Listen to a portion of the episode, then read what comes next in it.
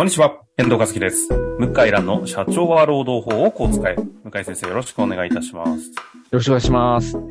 さあ、ということで今週も早速行きたいと思いますが、今日はですね、ご質問行きたいと思います。えー、医療介護事業の方ですね、事務職をされている、えー、50代の方からご質問いただきました。ありがとうございます。ありがとうございます。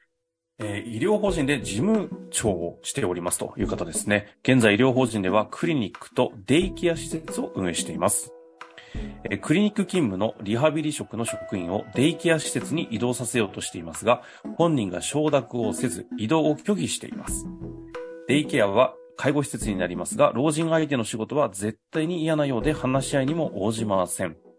クリニックもデイケア施設も同じ医療法人が運営していますが、就業規則も別になっており、契約書もそれぞれ施設ごとに作成しています。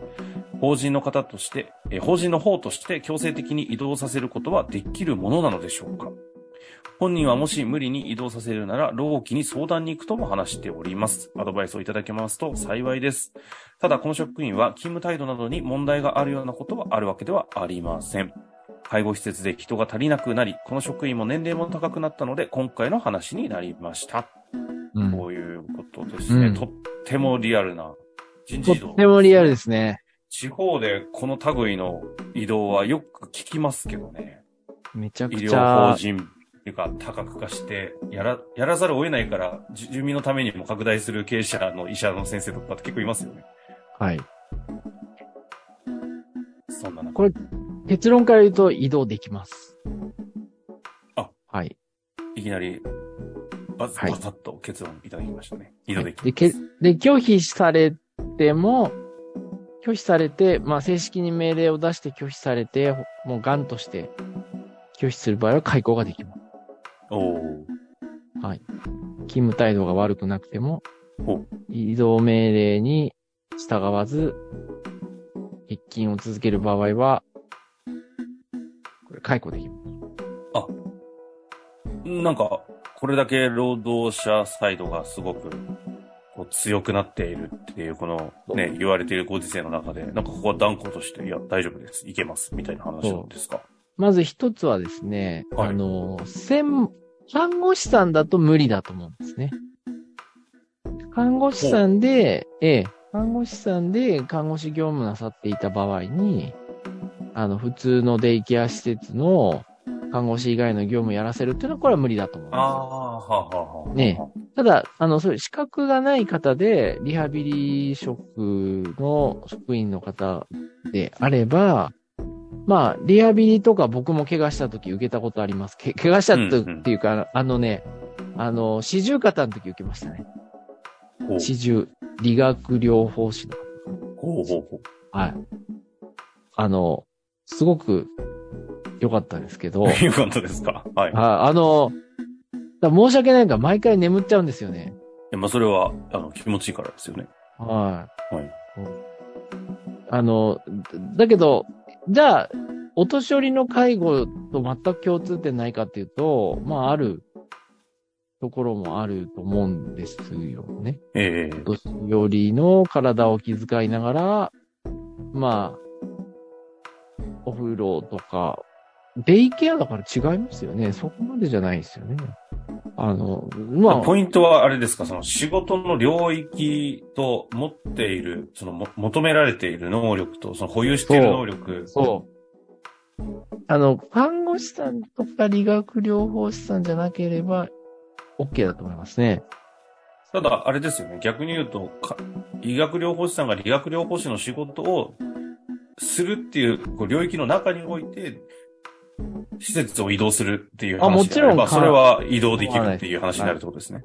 で、同じ法人であることを前提としておっしゃってると思うんですよね。同じ法人なんですよね。おそらく二つ施設があっても。〇〇会みたいな。これは就業規則が二つあるっていうことを別になっているっていう事実をもってして、ど、どっちって判断できるんですかね？二つあ、あの、パターン二つあって、あの、別法人だから就業規則別って時と、一つの法人に就業規則二つある時もあります。ああ。同じ法人だったらもう移動は可能ですね。あの、転勤もいらないような、うん、まあ、隣接してるような場合は。うん、だ拒否したら解雇できちゃいますね。で、なるほど。はい。だおそらく同じ法人だと思うんですけど、日本の労働法ってこう、非常に仕事の移動については、あの、寛容なので、うんうんこのぐらいはできちゃうんですよね。うん。これ一応ですけども、法人が別だった場合、とは言っても、あの、実際の、これでも医療法人とかになるとちょっと私株の問題とかがはっきり理解できてないんですけど、持ち株なしありとかありますもんね。まあ少なくともただ、あの、大きく、ちょっとこれ感覚値になっちゃいますけど、母体はあくまでも同じところだけど、法人が別っていうことはあり得ると思うんですけど、そのケースだと移動はしにくくなるんです。出向になっちゃうんで、出向規定が必要になりますし、入社時にその、デイケア施設があったかどうかがポイントになりますね。契約内容に入っているかどうか。ただ、おそらく出向規定とかがあれば認められますね。逆にそれを、あの、拒否する場合には、解雇できちゃう。介護できちゃうっていう方に動く。あ、なるほど。動く。じゃあ、相当この移動に関しては、法人が別だろうと別じゃなかろうが、相当強制力が働くってことなんですね。そうですね。だから、労基行っても、これはしょうがないですねってアドバイスされると思う。なるほど。もう言ってると思うんですけど、うん、しょうがないですねって言う言われちゃうから。だからこの人辞めると思いますね。で辞めてもいいと思って言言ってんだと思いますね。このご質問者のこの事務長の方ですかね。はい。ああ。まあ、悪い人じゃないけど、まあ辞めてもしょうがないかなっていう、そういうお気持ちで言ってるんだと思いまはいはいはいはいす。。はい。ですから、残念ながら、まあそういうお立場という。うん。辞こうめるいうこととですね。もうすでに辞める、辞め、辞めてる、辞めたいと思ってんじゃないですか？もう、そんな、労基に行くとか言ってる時点で。うん。自然に解決すると思いますね。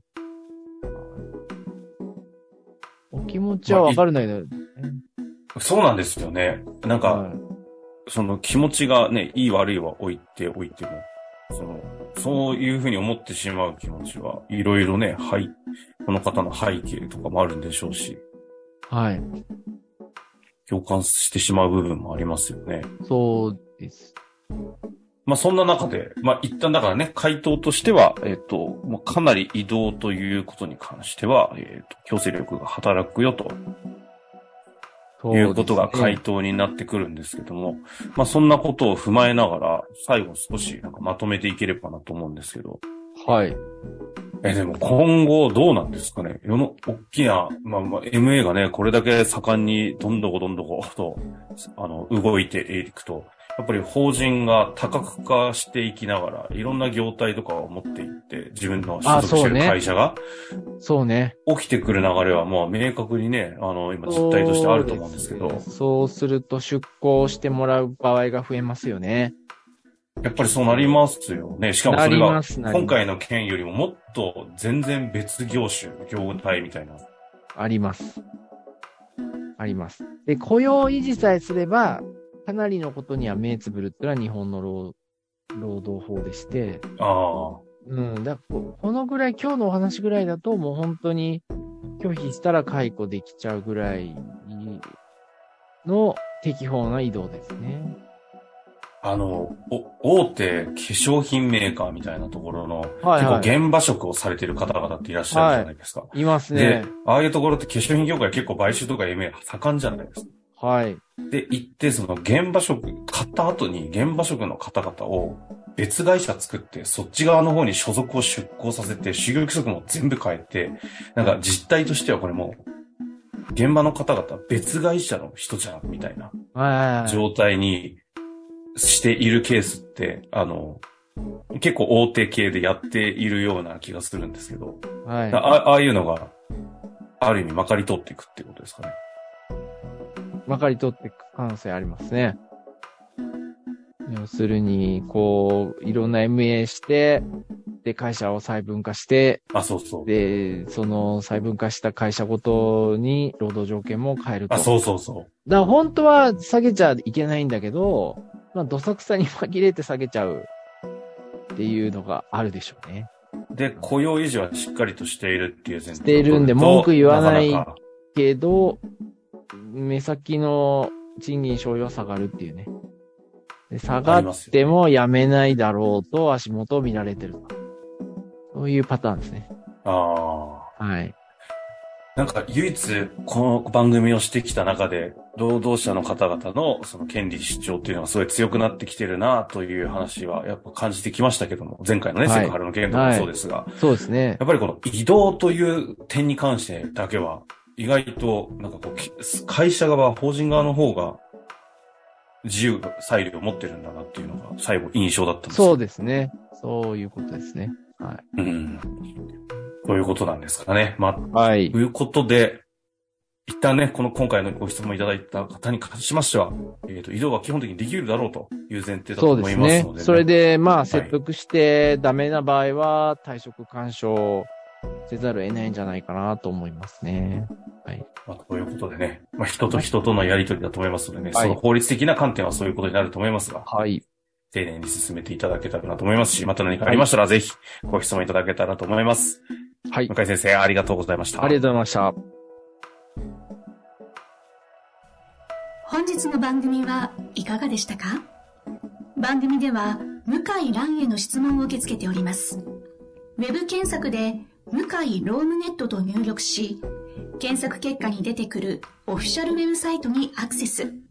その中のポッドキャストのバナーから質問フォームにご入力ください。たくさんのご応募お待ちしております。